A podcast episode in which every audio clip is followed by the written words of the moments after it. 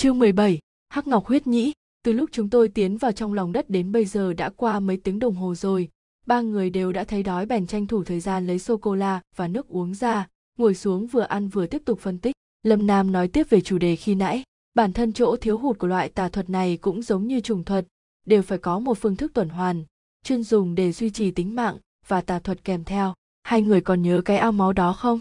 Bên trong tuy có bậc thềm băng đá và dòng chảy ngầm, nhưng tôi nghĩ còn có thứ gì đó lợi hại hơn thổi chúng ta lên trên mặt đất, rơi xuống chỗ, nhưng thi thể binh lính mặc giáp đồng vẫn chưa luyện xong này. Lúc đó, tôi đã đoán rằng chỗ thiếu sót của tà thuật chắc chắn ở trong dòng nước tuần hoàn này.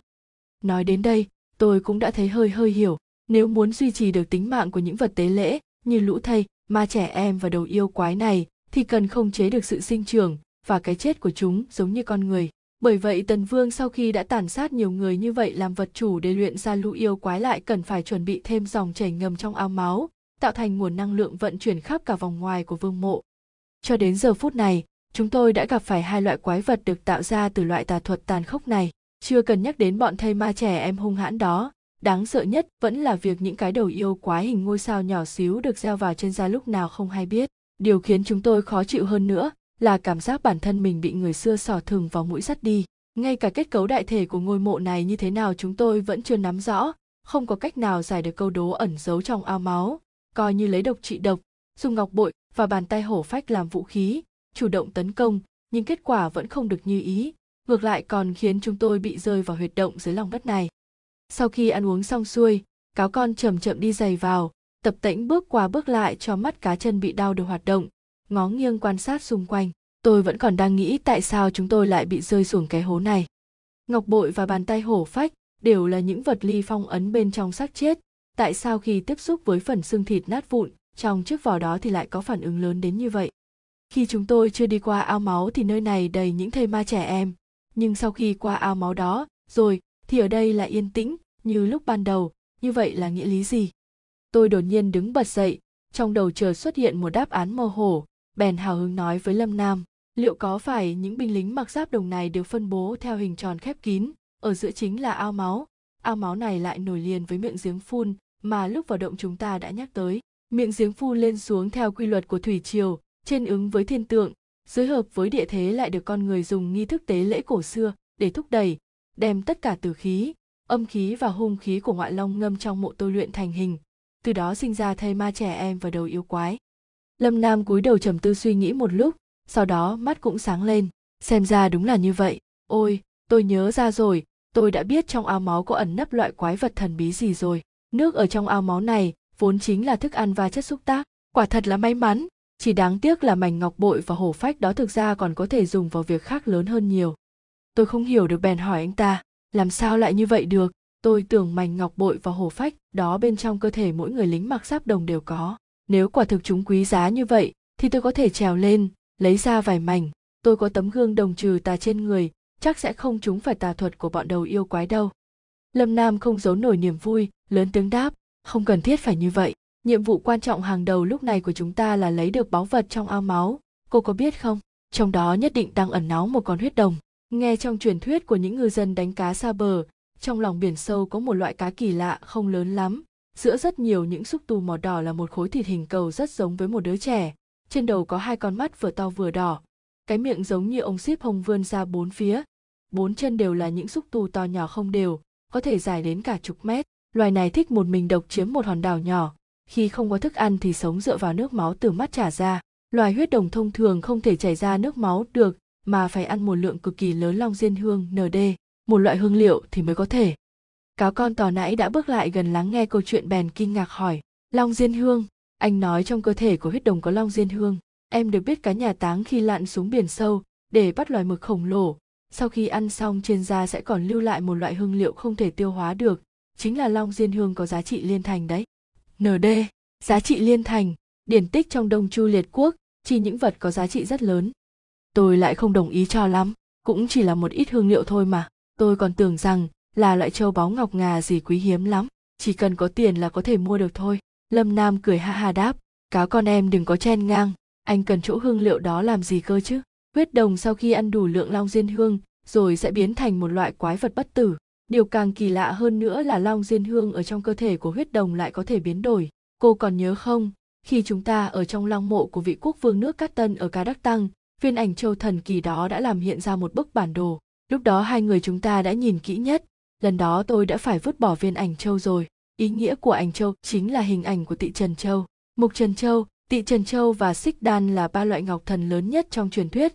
Trong đó tị trần châu là loại thần bí nhất, cũng là loại quý nhất. Chính là do tinh huyết của thần khoa phụ năm xưa biến thành. Truyền thuyết nói rằng nó có thể khiến cho người ta trường sinh bất lão. Thấy tôi và các con lắng nghe rất chăm chú, lâm nam càng cao hứng nói tiếp. Tị trần châu yêu thích nhất là những nơi núi cao sông rộng, kết cấu phong thủy đẹp đặc biệt nó có thể ở lại những nơi phong thủy đắc địa một thời gian dài. Mà ảnh châu chính là do hình ảnh của tị trần châu biến ra. Đáng lẽ, tôi phải sớm nghĩ ra kết cấu phong thủy ngoại long ngâm còn tốt hòn vọng long ảnh hàng trăm lần. Tị trần châu nhất định sẽ đến dừng lại ở đây. Hơn nữa long diên hương trong cơ thể của huyết đồng sẽ được chuyển hóa thành hắc ngọc huyết nhĩ. Đối với những người không biết mà nói, thì đây chỉ là một viên ngọc thông thường. Còn với những người đã có hiểu biết rất kỹ về tị trần châu như tôi thì sớm đã biết loại kỳ vật từ thời cổ xưa như hắc ngọc huyết nhĩ này chắc chắn sẽ dẫn đến tị trần châu, ít nhất cũng là đầu mối quan trọng để tìm được nơi tị trần châu nằm ẩn thân. Nghe lâm nam nói, mà cả tôi và có con đều thấy xúc động đến run người lên, cần biết rằng năm xưa tần thúy hoàng vì muốn được trường sinh bất lão mà đã tốn biết bao tâm sức. Bây giờ chúng tôi chỉ cần lặn xuống ao máu kia, đoạt được khắc ngọc huyết nhĩ trong cơ thể của huyết đồng thi coi, như chỉ còn cách tị trần châu có một bước chân nữa mà thôi nhìn thấy cáo con, hăm hăm hở hở cầm sảng đi đào hết chỗ này đến chỗ khác. Tôi và lâm nam đều bật cười thành tiếng. Tôi không biết lâm nam cười cái gì.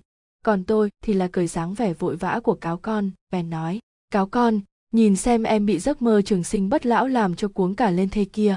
Ha ha e không sợ mình bị biến thành một tên bánh trưng một nghìn tuổi. Hàng vạn năm không chết, suốt đời đi dọa người khác sao? Lâm nam cũng cười nói, cáo con, em nghe anh nói xong rồi hãng ra tay được không nào? Con huyết đồng đó nhất định là đang bị nhốt trong ao máu, sống thoi thóp dựa vào hắc ngọc huyết nhĩ. Nước máu mà nó tiết ra cho đến bây giờ vẫn còn rất ấm. Em không sợ tiếng sẻng của em sẽ đánh thức nó hay sao? Lâm nam, nhìn thấy huyết đồng rồi thì chúng ta sẽ phải đối phó thế nào? Anh mau nói ra đi. Tôi thấy anh biết nhiều chuyện như vậy. Có lẽ anh đã lén lút làm không ít chuyện xấu xa rồi phải không? Tôi rất nghi ngờ không biết có phải vì lâm nam đã đi trộm mộ ở khắp nơi nên mới biết tất cả những chuyện này hay không. Loài huyết đồng này thì không khó đối phó. Cái mà chúng ta cần đề phòng vẫn là trò tà thuật hiểm ác kia. Cho đến bây giờ vẫn chưa biết rõ con huyết đồng này là do tần vương hay chu vương bắt được. Nhưng cho dù là ai bắt được thì cũng không thể, chỉ đơn giản nhốt nó ở đây không quản tới được. Nhất định đã bố trí một số cạm bẫy nào đó, dựa vào dòng nước máu do hắc ngọc huyết nhĩ tiết ra không bao giờ gián đoạn để không chế đám thây mà trẻ em và đầu yêu quái tà ác của tà thuật đó. Nói không chừng còn có thứ gì khác lợi hại hơn nữa. Đã mấy nghìn năm rồi rốt cuộc thì thị trần châu đã tới đây hay chưa? Nếu đã từng tới rồi, thì bên dưới sẽ có tên bánh trưng mấy nghìn năm tuổi đang đợi chúng ta. Còn nếu thị trần châu chưa từng tới, thì chứng tỏ bên trong cơ thể, của huyết đồng chưa hình thành nên. Hắc ngọc huyết nhĩ, đây không phải là tự mâu thuẫn với nhau hay sao? Tôi thấy mình đã loạn hết cả óc lên rồi. Lâm nam lại không hề rối loạn một chút nào, đôi mắt sáng nhìn thẳng vào tôi một cách ngạc nhiên. Thì ra cô cũng tin vào trường sinh bất tử sao? Ngay cả một thứ viễn tưởng như vậy, mà cô cũng cho là thật anh ta còn định tới sở chán tôi xem có bị ấm đầu hay không nữa. Trường sinh bất lão, không phải do anh nhắc đến hay sao? Nói suốt cả ngày hóa ra chỉ là nói xuông à? Anh còn che giấu bao nhiêu bí mật nữa? Tị trần châu, rốt cuộc có tác dụng gì? Hắc ngọc huyết nhĩ có phải còn có tác dụng khác hay không? Nói mau, tôi giả vờ tức giận nắm chặt lấy cổ tay lâm nam, dùng sức bẻ mạnh. Không ngờ tay lâm nam trơn tuồn tuột. Anh ta chỉ cần vặn ngón tay một cái là đã tóm được bàn tay của tôi rồi nói. À bây giờ vẫn chưa thể nói được nói thật lòng, những gì tôi biết được vẫn chưa thấm vào đâu cả. Phần lớn đều nói hết ra rồi. Thế này nhé. Sau khi chúng ta ra khỏi đây, tôi sẽ dẫn cô đi gặp một người, chính là người nhà của cáo con. Vị tiền bối này cái gì cũng biết, tôi xin bảo đảm. Bên dưới có tiếng nước chảy. Cáo con đang nằm bò trên mây thanh gỗ vui mừng kêu lên. Con tiểu nha đầu này, từ nãy không thèm để ý nghe xem lâm nam nói gì, mà lại rung sảng đi bày một thanh gỗ lên. Tôi và lâm nam tôi không rằng con nữa, nắm tay nhau bước tới chỉ thấy từ bên dưới cái lỗ mà cáo con vừa đào có một mùi hương đậm đặc bay lên. Tiếng nước chảy tuy không to lắm, nhưng hơi ẩm trong không khí đã chứng tỏ bên dưới đích thực có một dòng nước chảy qua. Cáo con nhìn vào đôi tay của tôi và lâm nam đang nắm chặt lấy nhau. Ánh mắt xa xăm rồi nói, mùi hương, kỳ lạ này bây giờ mới biết được chính là mùi long diên hương. Thật đáng tiếc đã biến thành hắc ngọc huyết nhĩ rồi, không thể mang về cho hai anh chị dùng được nữa. Tôi thấy hơi ngượng ngùng bèn khẽ thả tay lâm nam ra, lấy ra những đồ dùng dưới nước lặng lẽ ngồi xuống chuẩn bị. Bộ đồ bằng cao su đặc biệt trên người chúng tôi đã có tác dụng chống nước, chỉ cần cho các đồ đạc trong túi vào túi trông thấm, đeo bình dưỡng khí ra sau lưng. Tôi cũng học tập hai người bọn họ, trong tay chỉ cầm theo một chiếc sẻng. Dưới ánh sáng của ngọn đèn pin, tôi thấy nét mặt của cáo con có vẻ rất buồn bã, lặng lẽ nhìn lâm nam không chớp mắt. Trong lúc chờ lâm nam chuẩn bị, tôi chợt nhớ ra đêm hôm qua và sáng sớm hôm nay chính là ngày rằm mỗi lần đến dịp mùng một hay ngày rằm, chúng tôi đều biết mình cần phải thắp hương lễ phật. Hy vọng việc hương khói này có thể phù hộ cho chúng tôi làm việc được thuận lợi. Mực nước trong dòng chảy này không hề sâu, có thể đúng vào lúc thủy triều đang xuống thấp nên mực nước chỉ cao đến thắt lưng của ba người chúng tôi. Tôi để cáo con đi phía sau lâm nam, tôi đi sau cùng, chúng tôi đi xuôi theo dòng nước, cho rằng chắc sẽ đến được chỗ ao máu lớn ở chính giữa. Chúng tôi càng đi lâu trong dòng nước thì mùi hương lại càng nồng xem ra con huyết đồng này đã ăn không ít long diên hương. Mấy nghìn năm rồi mà mùi hương vẫn chưa bay hết. Tôi mới được đọc truyền thuyết về huyết đồng trong sách vở. Xưa nay vẫn coi huyết đồng là vua của các loài mực ở biển khơi. Tuy vậy, không được hiểu biết tường tận như lâm nam. Con vật này phải ăn biết bao nhiêu long diên hương mới sống được đến ngày nay đây? Thật là không phục con người thời thượng cổ. Không biết phải may mắn đến cỡ nào mới bắt được một con huyết đồng còn sống như vậy. Về trận chiến nguy hiểm sắp sửa xảy ra trong làn nước, lâm nam nói không cần lo lắng nhưng tôi thì thấy cần phải cẩn thận bởi tôi không hiểu biết nhiều bằng lâm nam, tất cả đều phải tùy cơ ứng biến, chưa đi được bao xa, phía trước lạch nước đột nhiên sáng bừng lên. Đi tới phía trước một cái ao lớn màu đỏ sẫm, vô số những lạch nước tương tự như cái mà chúng tôi vừa đi qua, đều chảy vào trong ao máu. Trên mặt nước gợn sóng lan tăn ở giữa không ngừng nổi lên những bong bóng màu đỏ. Khi nổi lên trên mặt nước thì lần lượt vỡ ra. Xem ra đây chính là nơi giam giữ huyết đồng.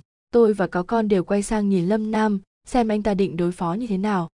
Dưới ánh đèn, lâm nam nhẹ nhàng nói với chúng tôi, không sao đâu, hai người hãy chờ ở trên bờ, một mình tôi có thể đối phó với nó được rồi. Chúng tôi đâu có chịu để cho anh ta đơn độc xuống nước một mình. Cá con tranh nói trước, không thể được, huyết đồng là con yêu quái, già đời đã mấy nghìn năm tuổi rồi, một mình anh xuống nước, sao có thể làm đối thủ của nó được? Vạn nhất con huyết đồng trong nước đã thành tinh, một mình anh chắc chắn sẽ đi vào chỗ chết. Không được không được nếu muốn đi thì tất cả cùng đi thả mỗi người giúp một tay còn hơn là khoanh tay đứng nhìn. Chị sương, chị nói xem có đúng không? Tôi và có con tìm mọi cách để thuyết phục, đồng thời giữ chặt lấy lâm nam, hai người chúng tôi cùng đa bình dưỡng khí lên.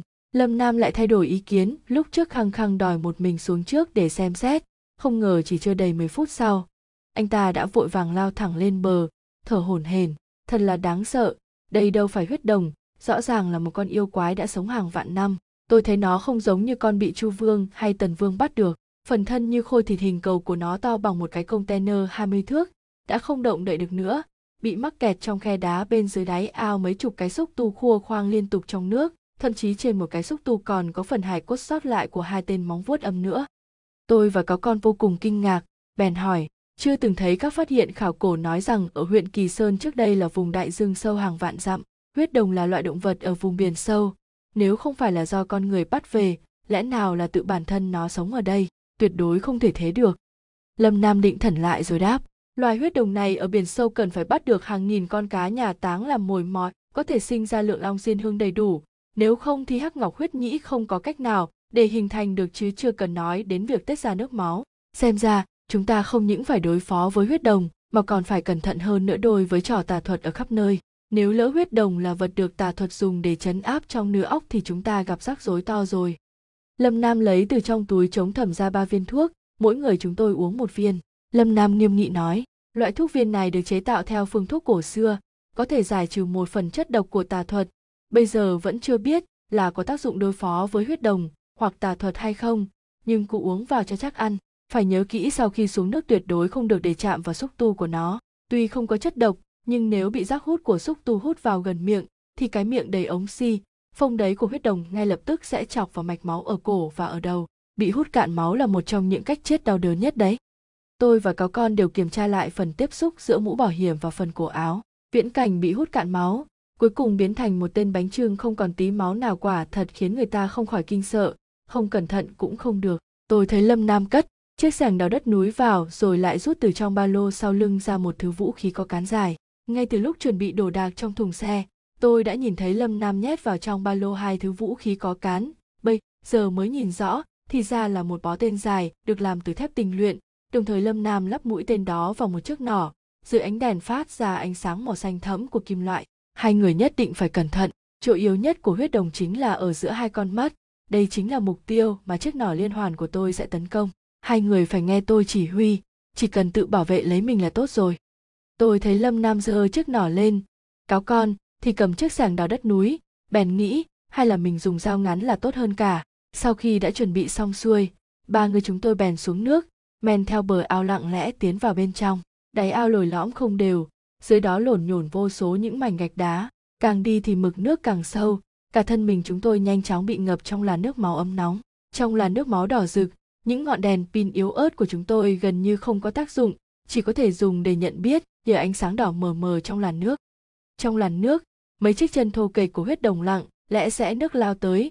Trên mấy chiếc chân đó dày đặc những miệng rác hút to bằng cái chậu rửa mặt khiến chúng tôi sợ hãi đến mức mặt mũi trắng bệch như sáp. Tôi và cáo con theo sau lâm nam, cẩn thận tránh xa đám xúc tu đó, bám sát từng bước tiến đến gần giữa ao.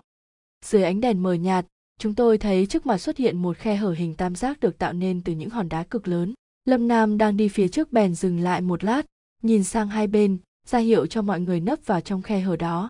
Vậy là ba người chúng tôi giống như những con cá nhỏ khe khẽ lách vào trong, dùng tay dỡ bỏ một viên đá để nhìn ra ngoài.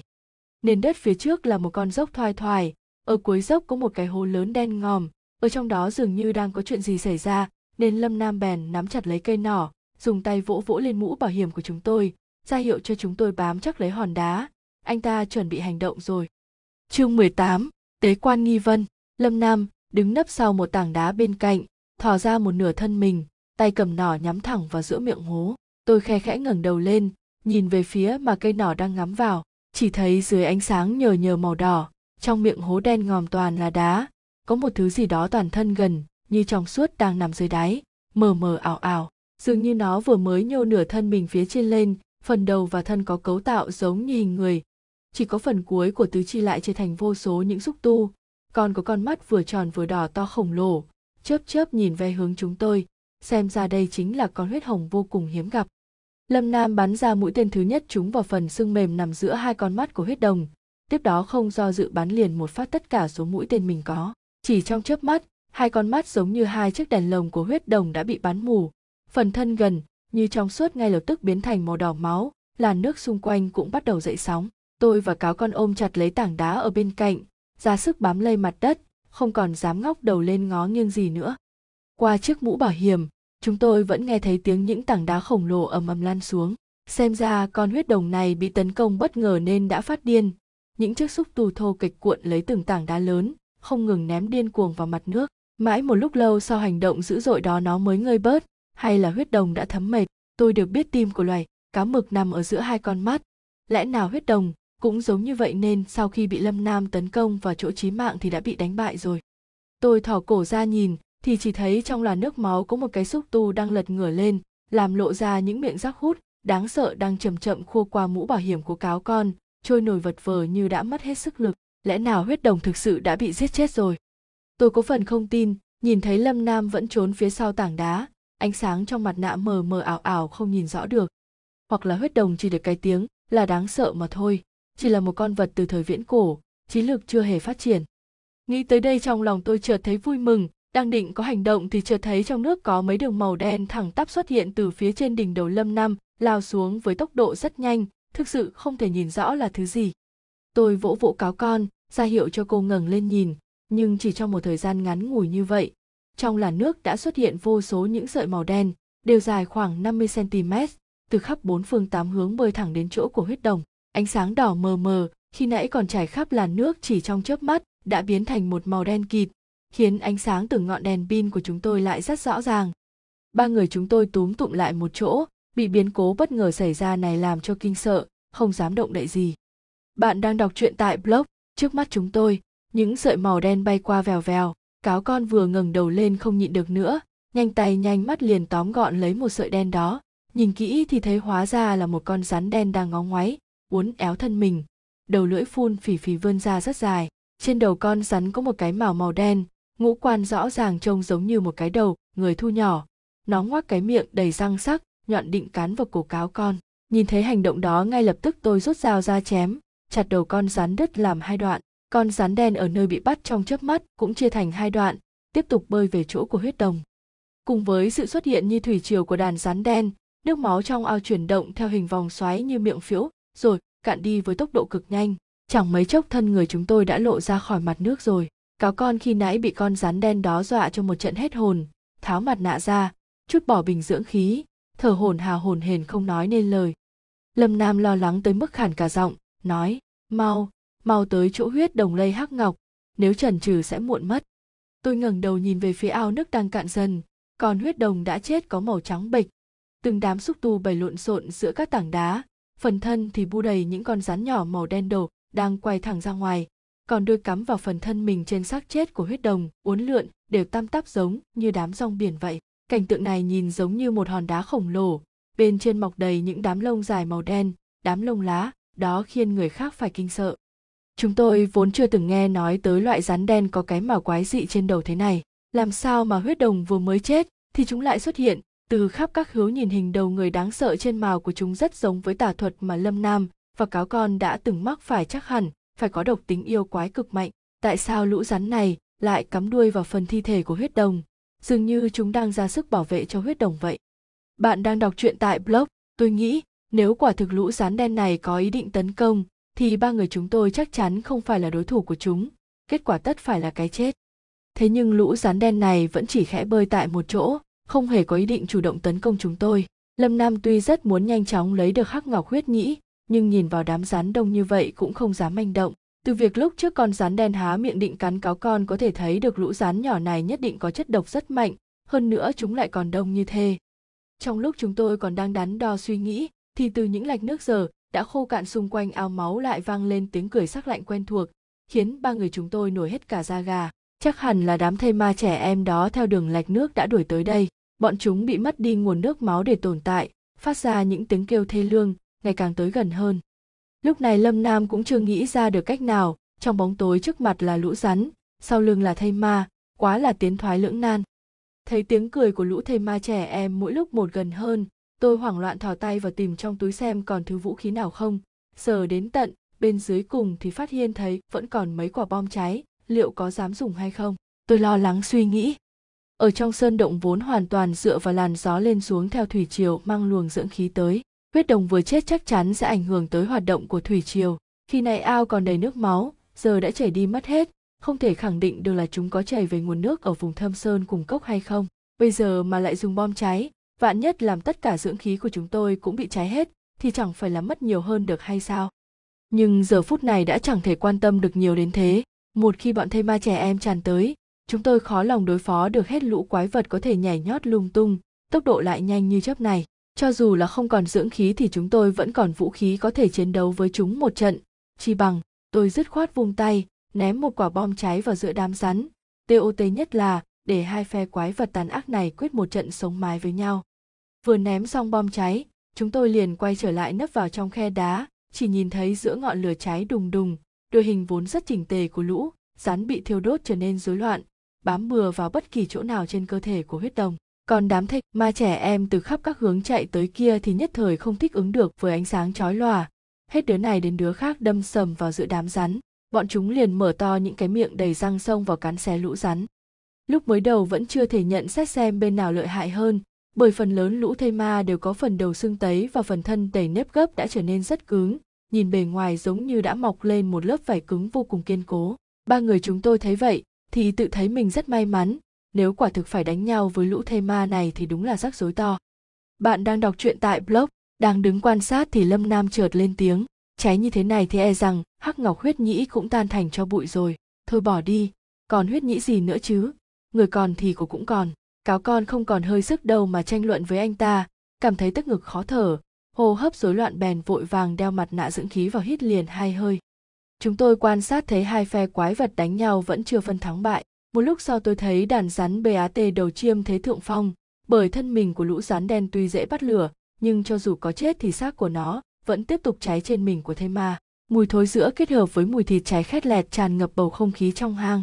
Số lượng của đám thây ma trẻ em đã ít dần. Theo tính toán của tôi, thì chẳng mấy chốc bọn chúng sẽ bị tiêu diệt hoàn toàn.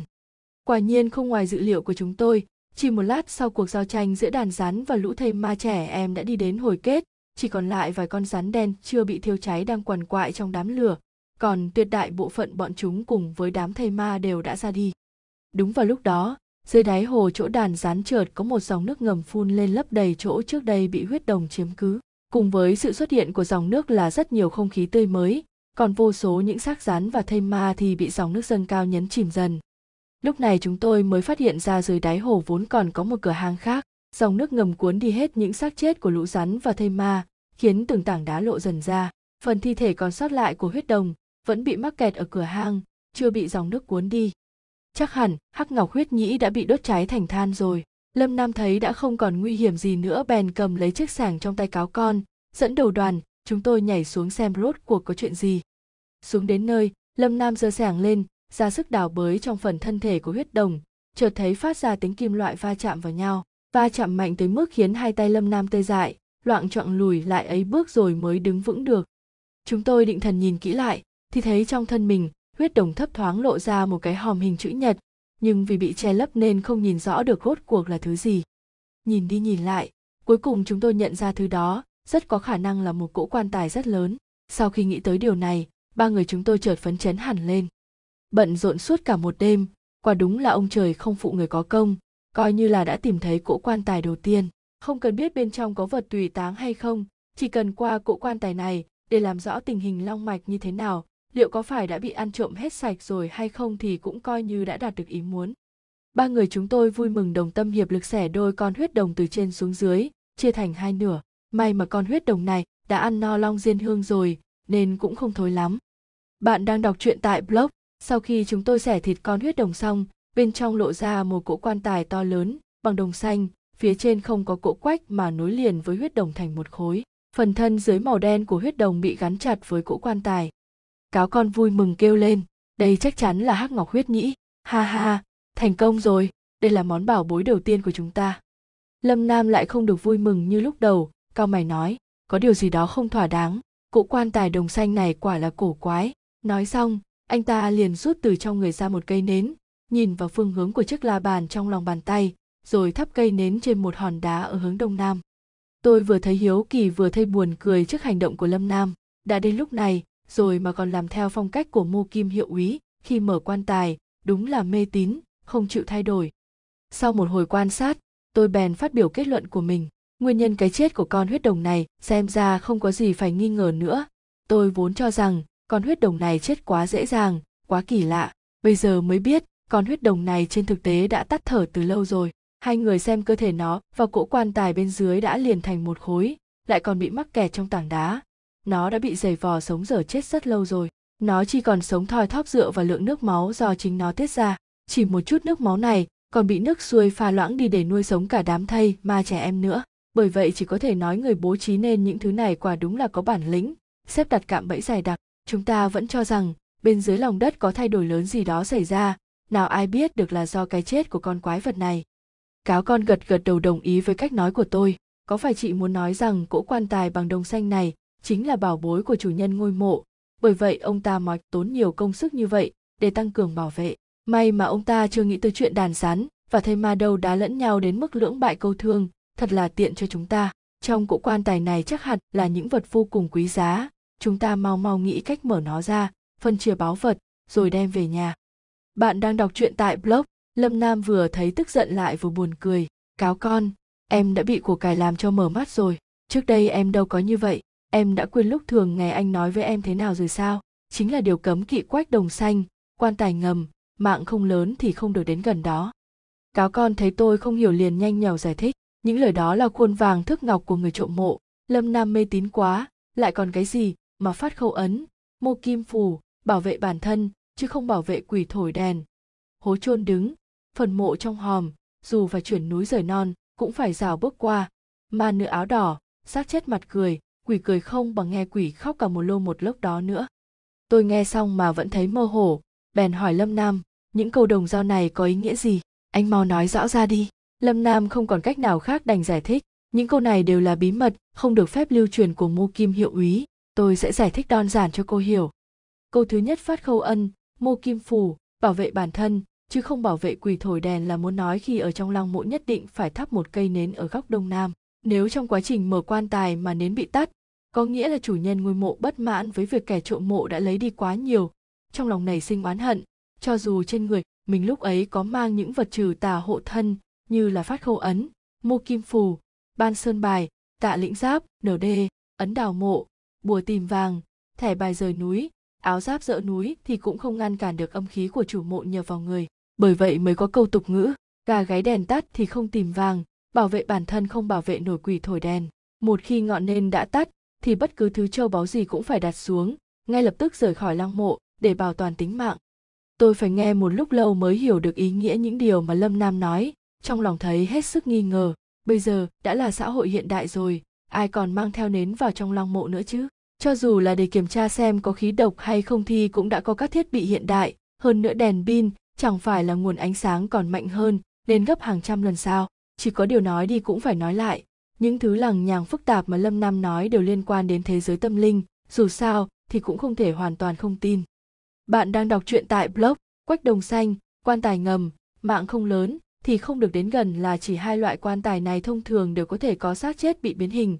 Những người mạng không đủ lớn thì không đủ để khắc chế chúng đến gần sẽ bị mắc nhiều loại bệnh.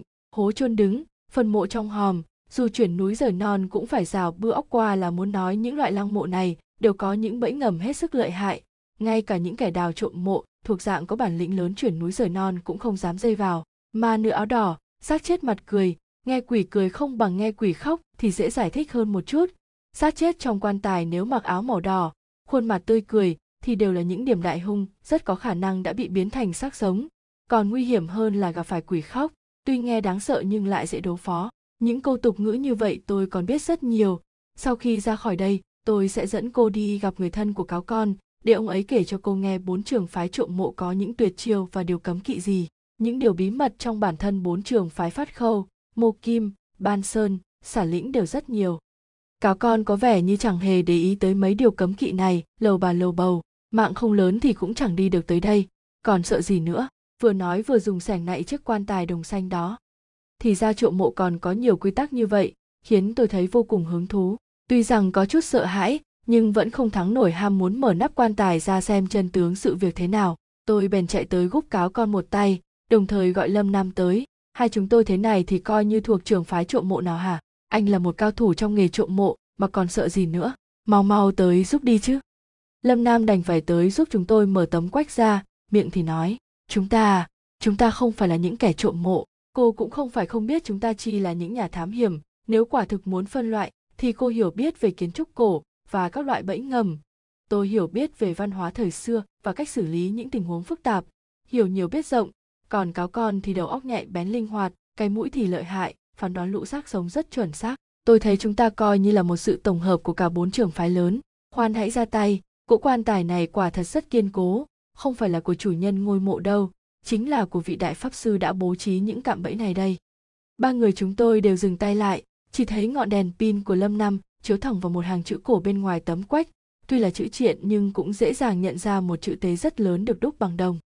Chương 19, chu tức đầu giang nhớ lại lúc lâm, nam và cáo con bị chúng tà thuật mà không ai biết, ba người chúng tôi đều thấy lạnh cả sống lưng, hoảng hốt lùi lại. Lúc trước còn cách xa như vậy mà đã bị hai cái đầu người biết cắn xé xuống dưới cổ, bây giờ thực sự muốn mở nắp quan tài của vị pháp sư này ra thì không biết còn có biết bao nhiêu những thứ tà thuật lợi hại đang chờ chúng tôi nữa. Tôi nghĩ chữ tế lớn đó chắc không thể được đúc trên quan tài của những vị quân vương cao quý, bởi nếu đã là quân vương quyền cao chức trọng thì cũng không muốn sau khi mình chết lại bị ở cùng một chỗ với một con vật thế này. Lẽ nào đúng là có một vị đại pháp sư như vậy được tuẫn táng trong lăng mộ, còn hang động đen ngòm ở phía sau mới là cung điện dưới lòng đất của chủ nhân ngôi mộ này? Chiếc quách bằng đồng xanh dài khoảng hơn 3 mét, giờ xem xét tỉ mỉ chúng tôi mới thấy chiếc quách đồng rất to, bên ngoài lại đúc rất nhiều loại bùa chú, mang đầy vẻ kỳ quái. Tôi và lâm nam vừa quan sát cẩn thận vừa báo cáo con chú ý người xem mùi ở trong chiếc quan tài như thế nào các bùa chú tuy nhiều nhưng vẫn có thể tìm kiếm theo quy luật truyền thuyết nói rằng hoàng đế sau khi lên ngôi đã sáng lập ra 1080 quẻ hung cát đến thời Khương Thái Công lã vọng lại biến 1080 quẻ này thành 72 quẻ, trong 24 tiết khí chia thành 3 quẻ thượng, trung, hạ, mỗi quẻ 5 ngày, cả năm số quẻ cát hung sẽ là 72 quẻ. Bây giờ những hình vẽ bùa chú được đúc trên cỗ quan tài bằng đồng xanh này phần lớn chính là những quẻ kỳ môn độn giáp thời xa xưa. Cái gọi là kỳ môn độn giáp chính là do ba khái niệm kỳ, môn và độn giáp hợp lại mà thành. Kỳ chính là tam kỳ, ất, bính, đinh, môn chính là bát môn, hưu, sinh, thương, đỗ, cảnh, tử, kinh, khai. Độn có ý nghĩa là ẩn giấu, giáp chỉ lục giáp, tức là giáp tý, giáp mậu, giáp thân, giáp ngọ, giáp thin, giáp dần, tam kỳ bát môn ẩn mà không hiện, được che giấu dưới lục giáp. Thuật kỳ môn độn giáp này, khi học về đường hầm và bẫy ngầm tôi đã từng nghiên cứu qua, xem ra có vẻ rất huyền bí. Trên thực tế chỉ là sự kết hợp giữa năm tháng ngày giờ, phân bố thành sinh tử họa phúc ở các phương hướng. Người hiểu biết về những điều này chỉ cần vài viên đá nhỏ là có thể giam giữ con kiến không thể ra ngoài. Còn những tay cao thủ thì biết bày binh bố trận, có thể thay đổi địa lý khống chế phong thủy, tạo ra sát thương rất lớn. Trong lịch sử đã xuất hiện không ít những người tài giỏi, đồng thời cũng diễn biến thành nhiều trường phái khác nhau. Lâm Nam khi nghiên cứu về văn hóa cổ xem ra đã không chú trọng vào vấn đề này. Nhìn anh ta xem xét một hồi mà không thu được kết quả gì, tôi cười nói, cỗ quan tài đồng xanh này cũng không có gì đáng sợ cả, có liên quan tới kỳ môn độn giáp, tam hung tam cắt lưỡng bình môn. Chúng ta không cần đi tìm cửa sinh nữa, vị đại pháp sư này chắc hẳn là một tay cao thủ, đã kết hợp tà thuật của thổ phồn với kỳ môn độn giáp tạo ra một loại tế thuật không hề còn lại bất kỳ một cửa cắt nào.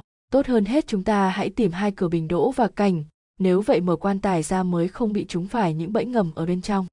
Lâm Nam ngượng ngùng nói, tôi chỉ nhìn ra được những hình bùa chú này, có vẻ giống mà lại không giống với điểm hung chu tức đầu giang, ND, chim sẻ lao xuống sông, còn đâu những cái khác nhìn đều không hiểu, thật là kỳ quái, vị đại pháp sư này tại sao lại phải khác những thứ này, ra ngoài quan tài cơ chứ, lẽ nào sợ người khác không mở ra được hay sao? Tôi lắc đầu đáp, điều này thì tôi cũng không hiểu, kỳ mua độn giáp đến tận thời, ngụy hán mới coi như hoàn thành một cách có hệ thống, cách bày trí ở đây là thời tiên tần, rất có khả năng vị đại pháp sư này thông minh hơn người, sau khi nghiên cứu ra pháp thuật của bộ môn tà thuật này thì bị tuẫn táng ngay. Ông không nỡ để những thứ này bị thất truyền nên mới cho khác ở bên ngoài chăng. Cáo con nghe tôi giải thích một thôi một hồi thì không nhịn nổi nữa phải kêu lên. Hai người nhanh lên có được không? Hai người bàn luận mãi cuối cùng cũng chỉ có một mình em nghe, thả rằng mau chóng mở cái quan tài này ra đi. Chị Sương, chị nhất định phải có cách chứ. Tôi cẩn thận xem xét một hồi, có chút ngần ngại, dù sao vẫn là một thứ có từ mấy nghìn năm về trước, rất nhiều điều tưởng đúng, mà lại không phải như vậy, vạn nhất mở nhầm, thì cả hai người nói lẫn một người nghe này, đều chẳng còn ai, và nếu mà lại có thêm một người nghe là xác sống biến hình nữa, thì quả thật là không ổn. Nghĩ đi nghĩ lại, cuối cùng tôi vẫn quyết định bắt tay tiến hành từ phía bên cạnh. Cỗ quan tài lớn như thế này thì những đồ vật cất giấu bên trong chắc hẳn không hề ít, chắc không thể bố trí bẫy ngầm ở bên dưới quan tài chứ. Chu tức đầu giang mà Lâm Nam nhắc đến là một điểm hung nhất trong tất cả các điểm hung, thiên bàn đinh kỳ, địa bàn lục quý, có thể khiến cho miệng lưỡi đều biến mất, âm tín ngập sâu, có những sự việc kỳ lạ kinh khủng xảy ra, trên cỗ quách hình dung như đúng mà lại sai, có cái thần mà không có cái hình, nhất định trong quan tài đã sắp đặt mưu mô nào đó. Tôi được biết không có nhiều cách để hóa giải điểm hung này, bởi trong kỳ môn độn giáp, những điểm hung chủ yếu bao gồm thanh long khiêu tẩu, rồng xanh nhảy mất, chu tức đầu giang, chim sẻ xà xuống sông, đằng xa yếu kiểu, rắn nhảy giả chết, tam kỳ nhập mộ, lục nghi kích hình, cựu tinh phục ngâm, quẻ cát so với quẻ hung thì càng khó ứng dụng hơn, giống như những quẻ thanh long hồi thủ, rồng xanh quay đầu, phi điều điệt huyệt, chim bay rơi xuống hố, nguyệt kỳ chu tước, chim sẻ dưới ánh trăng kỳ lạ tôi chỉ biết cái tên, thông thường những thứ như thiên địa nhân vân, phong long hổ thần quỷ đều chỉ biết sơ qua. Nếu để so sánh thì những quỷ độn bên trong quẻ cát, thiên bàn cũng là đinh kỳ, trung bàn ở bình môn và đỗ môn, thích hợp với việc lén lút tấn công, tạm thời cứ thử cái đã. Bạn đang đọc truyện tại blog Sú Ngư, chúc bạn đọc truyện vui vẻ. Tôi liền bảo Lâm Nam và cáo con lợi dụng địa thế của chiếc hố, chọn vị trí đứng thích hợp. Trong tay tôi cầm chiếc sàng, nhắm thẳng vào phần cửa đầu cỗ quách ở vị trí quá nửa một chút, dùng hết sức ấn mạnh xuông, thấy binh một tiếng. Cổ quách đã nứt ra một cái lỗ lớn, dùng đèn pin soi vào bên trong thì thấy đây chính là chỗ liên kết các bẫy ngầm bên trong quách. Nhát sẻng này của tôi đã trúng vào một vị trí trống trên cỗ quách đồng, bên trong vang lên tiếng lách cách của một cây nỏ đã được bố trí chờ sẵn, giờ đang bắn tên vào khoảng không, này đã mất tác dụng.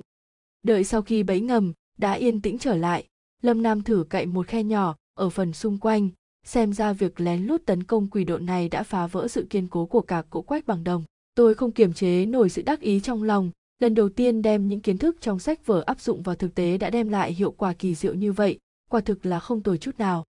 Lâm nam đã đào được một cái hố ném vào trong đó, một chiếc đèn pin tụ quang, vừa nhìn xuống thì lập tức hoảng sợ lùi lại, kêu to, chuyện gì thế này? Bên trong tại sao lại có nhiều người thế này? Tôi cười thầm trong bụng, cái anh chàng lâm nam này đúng là thần hồn nát thần tính. Lúc vừa mới vào hang động ở giữa đám binh lính mặc áo giáp cũng nói như vậy bây giờ chỉ gặp phải một cỗ quan tài cũng phải kêu ầm lên. Lẽ nào bên trong có cả một đoàn quân mặc áo giáp ngồi ở đó hay sao? Tôi bèn xông tới gần nhìn xuống. Bên trong quách là một đám trẻ con đang ngồi, đều tầm tuổi tóc còn đê tròm, mặt đánh một lớp phấn trắng rất dày, trên gương mặt trắng như trứng gà bóc đó, đôi môi lại được bôi son đo sẫm. Lớp phần trắng làm nổi bật đôi môi đỏ, hàm răng trắng, lũ trẻ đó chỉ để lộ phần đầu đang ngẩng lên trên, còn khoảng trống giữa bọn chúng đều được dùng một loại mỡ giống như sáp ong để bịt kín lại, từ góc độ quan sát này của tôi chỉ có thể nhìn thấy có bốn đứa trẻ ở cạnh nhau. Tôi nghĩ ở bốn góc đều giống như vậy. Tôi thầm kêu lên, thôi hỏng rồi, bị mắc lừa rồi. Chủ nhân của cỗ quan tài này đã cho bày một thế trận nhìn, thì giống với chu tước đầu giang, nhưng bên trong lại bí mật dùng các đồng nam đồng nữ bồi táng. Trên gương mặt của những đứa trẻ này đều có những vết đốm thủy ngân màu tím đen, vừa nhìn đã khiến người ta thấy lạnh sống lưng bởi những vết đốm thủy ngân này được hình thành trên cơ thể người sống những đống nam đống nữ này lúc còn sống đã bị bắt ép đổ thủy ngân vào trong miệng, sau đó còn đục lỗ ở trên người để đổ đầy thủy ngân vào. Nếu sau khi chết rồi mới bị đổ thủy ngân vào, thì do cơ thịt đã cứng lại, mạch máu không lưu thông nên không thể hình thành nên các vết đốm thủy ngân được. Do dùng người sống để bài trí trong quan tài thế này nên quẻ chú tức đầu giang đã thay đổi. Vốn dùng quỷ độn có thể hóa giải thì bây giờ lại thành ra tăng cường điểm hung. Sức mạnh của yêu thuật chấn giữ trong cỗ quách giờ càng mạnh hơn nữa ý kiến mà tôi cho là thông minh giờ xem ra đã ngay lập tức phải hứng chịu quả đáng rồi. Cáo con nấp đằng sau lưng tôi, vô cùng sợ hãi. Tôi đoán rằng, lâm nam đã từng kể cho cô ấy nghe những câu chuyện tàn nhẫn thời cổ đại khi dùng đồng nam đồng nữ để bồi táng phải bắt ép đổ thủy ngân vào người. Cô bé nhắm chặt hai mắt, bịt mũi lại, xem ra rất khó chịu, đột nhiên lại mở to mắt ra nói, em ngửi thấy một thứ mùi rất không tất, cần phải cẩn thận. Giống như mùi của thứ gì đó thối giữa từ dưới địa ngục bò lên vậy ba người chúng tôi càng thêm lo lắng, tiến không được mà lùi cũng không xong. Thời gian trôi qua được một lúc thì lớp mỡ sáp ong vốn gắn chặt giữa những đồng nam đồng nữ bị bồi táng trong quách cũng tan dần ra, mùi hôi thối tràn ngập khắp nơi. Những đứa trẻ bị ngâm trong mỡ đó, gương mặt đứa nào cũng pha trộn giữa hai màu trắng đỏ, đôi mắt trống rỗng vô hồn. Trên những bộ ngực để trần đang dần dần lộ ra một cái đầu nhỏ, toàn bộ gương mặt nổi phồng lên phía trên bề mặt làn da, nét mặt rất kỳ lạ, đôi mắt vừa dài vừa hẹp lạnh lùng nhìn chúng tôi. Làm thế nào để đối phó với loại đầu yêu quái này bây giờ? Lần trước chẳng qua là chúng được gieo vào dưới da, vẫn chưa trưởng thành, tôi có thể dùng gương đồng dễ dàng tiêu diệt. Lần này, phải đối mặt với lũ đầu yêu quái đã trưởng thành, tôi e rằng gương đồng cũng chẳng làm được gì chúng. Vậy là tôi rút khẩu súng ngắn ra, không đợi hai người bọn họ kịp có ý kiến gì, tôi đã ngắm thẳng vào một cái đầu yêu quái, rồi bóp cò.